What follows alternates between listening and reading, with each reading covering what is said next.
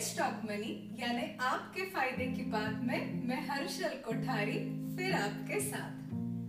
पैसे से जुड़े हुए बहुत सारे सवाल हमें पूछे जाते हैं।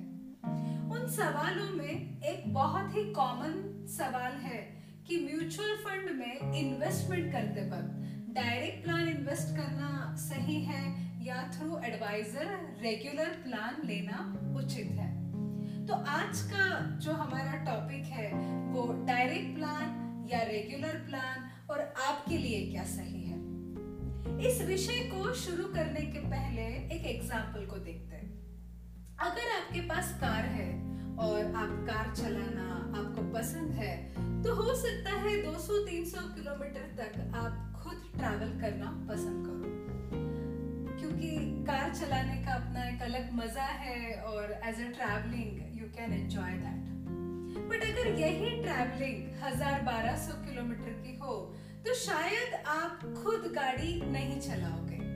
आप किसी ड्राइवर को बस या ट्रेन के थ्रू ही आप अपने लक्ष्य तक पहुँचने को आप जाओगे, क्योंकि इतना दूर खुद गाड़ी चलाना, यानी मेंटल या फ़िज़िकल अलर्ट रहना बहुत ज़रूरी है, और ये काफ़ी रिस्की है। सेम रूल एप्लीकेबल जब आप इन्वेस्टमेंट करते हो। अगर आपकी इन्वेस्टमेंट दो महीना या तीन महीने की या एक आध साल की है तो शायद आप खुद मैनेज कर लोगे। बट अगर ये इन्वेस्टमेंट किसी गोल के लिए है, पाँच, दस, पंद्रह सालों के लिए है तो सवाल ये है कि डायरेक्ट प्लान सही है या रेगुलर प्लान आपने लेना चाहिए। सो डायरेक्ट प्लान में एक्सपेंसेस जो होते हैं, वो रेगुलर प्लान से कम होते हैं और as a result direct plan हमें थोड़ा ज़्यादा ग्रोथ देता हुआ नज़र आता है। बट कुछ बातें डायरेक्ट प्लान के इन्वेस्टर्स को पता होनी चाहिए। पहली बात, क्या आपने अपने फिनेंशियल गोल को क्लियरली आइडेंटिफाई किया है कैलकुलेट किया है? क्या वो गोल शॉर्ट टर्म के हैं लॉन्ग टर्म के हैं? और उन गोल के अकॉर्डिंगली आपने आपका पोर्टफोलियो बनाया है क्या?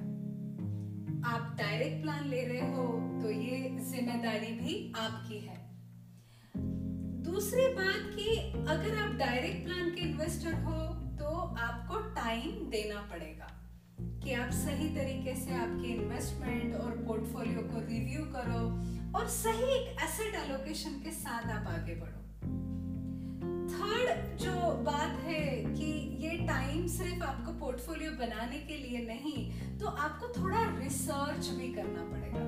आपको पढ़ना अगर पसंद है, आपको फिनेंशियल या इन्वेस्टमेंट में रुचि है, और आप नए नए इन्वेस्टमेंट के टेक्निक्स इससे जुड़े हुए taxation asset allocation rebalancing risk management financial markets में होने वाले अपडेशन ये सारी बातों पे अगर आपको रिसर्च करना पसंद है तो आप बहुत ही सेफली आपके इन्वेस्टमेंट को बहुत लंबी दूरी तक खुद लेके जाने के सक्षम हो। फोर्थ जो बात यहाँ पे है कि जो आपको पता होनी चाहिए कि इतनी सारी एसेट मैनेजमेंट कंपनीज़ है, और उनके पास कई सारे प्रोडक्ट हैं। मिड कैप के product small cap multi cap flexi cap sectoral investment liquid के फंड आर्बिट्राज फंड इंटरनेशनल कुछ फंड्स होते हैं। तो कौन से फंड्स आपके लिए सही है? और उसका एसेट एलोकेशन का परसेंटेज आपके लिए कैसा होना चाहिए? ये भी आपको खुद थोड़ा एनालाइज करना चाहिए। और सबसे ज़रूरी तो जो बात है, जो बहुत ही ज़रूरी है, ये फिफ्थ पॉइंट है जो मैं यहाँ पे बताना चाहूँगी कि डायरेक्ट इन्वेस्टर को हमेशा अलर्ट रहना ज़रूरी है। क्योंकि मार्केट बहुत डायनामिक है।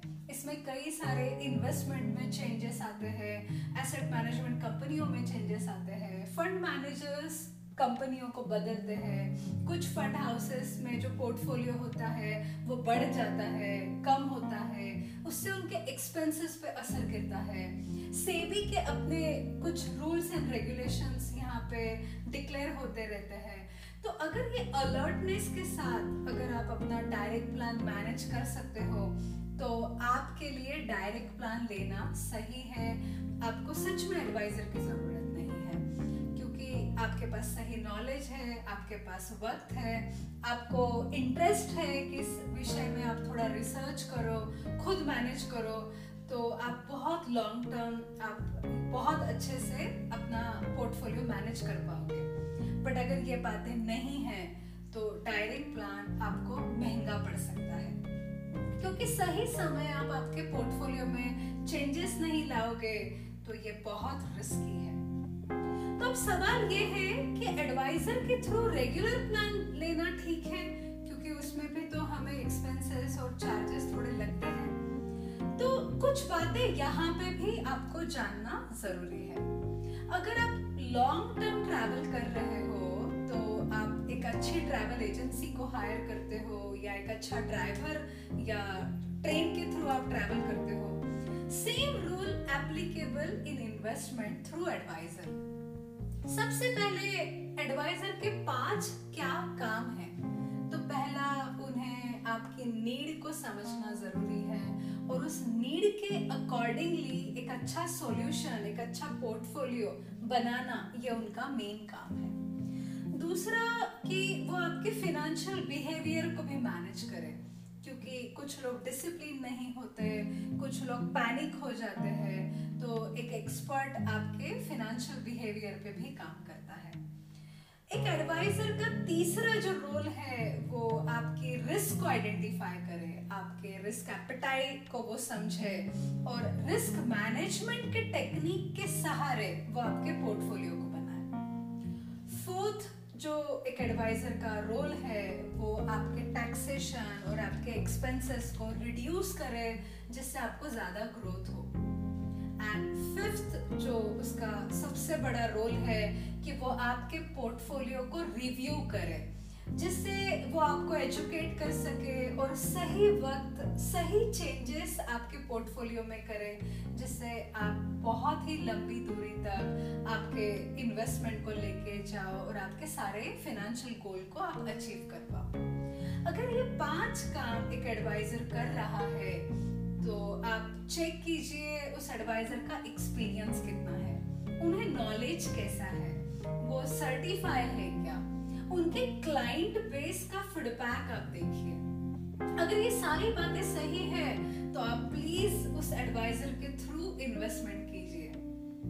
फ्रेंड्स महाभारत के युद्ध में अर्जुन, जो सबसे बेस्ट योद्धा था, उन्हें भी as advisor as a driver Shri Krishna की ज़रूरत थी। तो लॉन्ग टर्म इन्वेस्टमेंट करते वक्त अगर आप आपके गोल्स को अचीव करना चाहते हो तो एक अच्छा एडवाइजर आपको सेफ्टी देता है। वो आपको हेल्प करता है आपके गोल्स को अचीव करने में। तो सारांश में बहुत ही सिंपल है। अगर आप नॉलेजेबल हो, आपके पास वक्त है, आपको रिसर्च करना पसंद है, आपको इस सब्जेक्ट में रुचि है go for direct plan risk management भी आप खुद करोगे, क्योंकि आपको अलर्ट रहना पसंद है तो डायरेक्ट प्लान आपके लिए सही विकल्प है।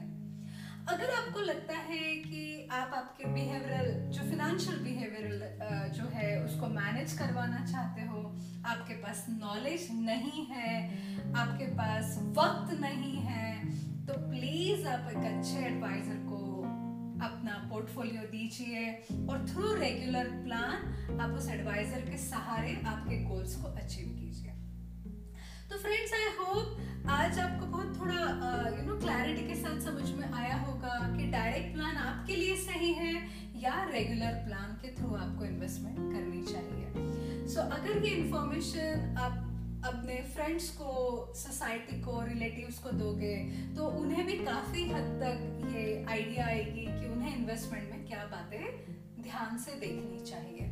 So if you care please share share this information with everyone play store पे लेट स्टॉक मनी का एप्लीकेशन है, आप उसे डाउनलोड कीजिए पॉडकास्ट सुनिए ब्लॉग पढ़िए, अपने फाइनेंशियल नॉलेज को बढ़ाइए, अपने सोसाइटी को हेल्प कीजिए इस फाइनेंशियल लिटरेसी को बढ़ाने में, और ऐसे ही आपका आशीर्वाद हमारे साथ रखिए।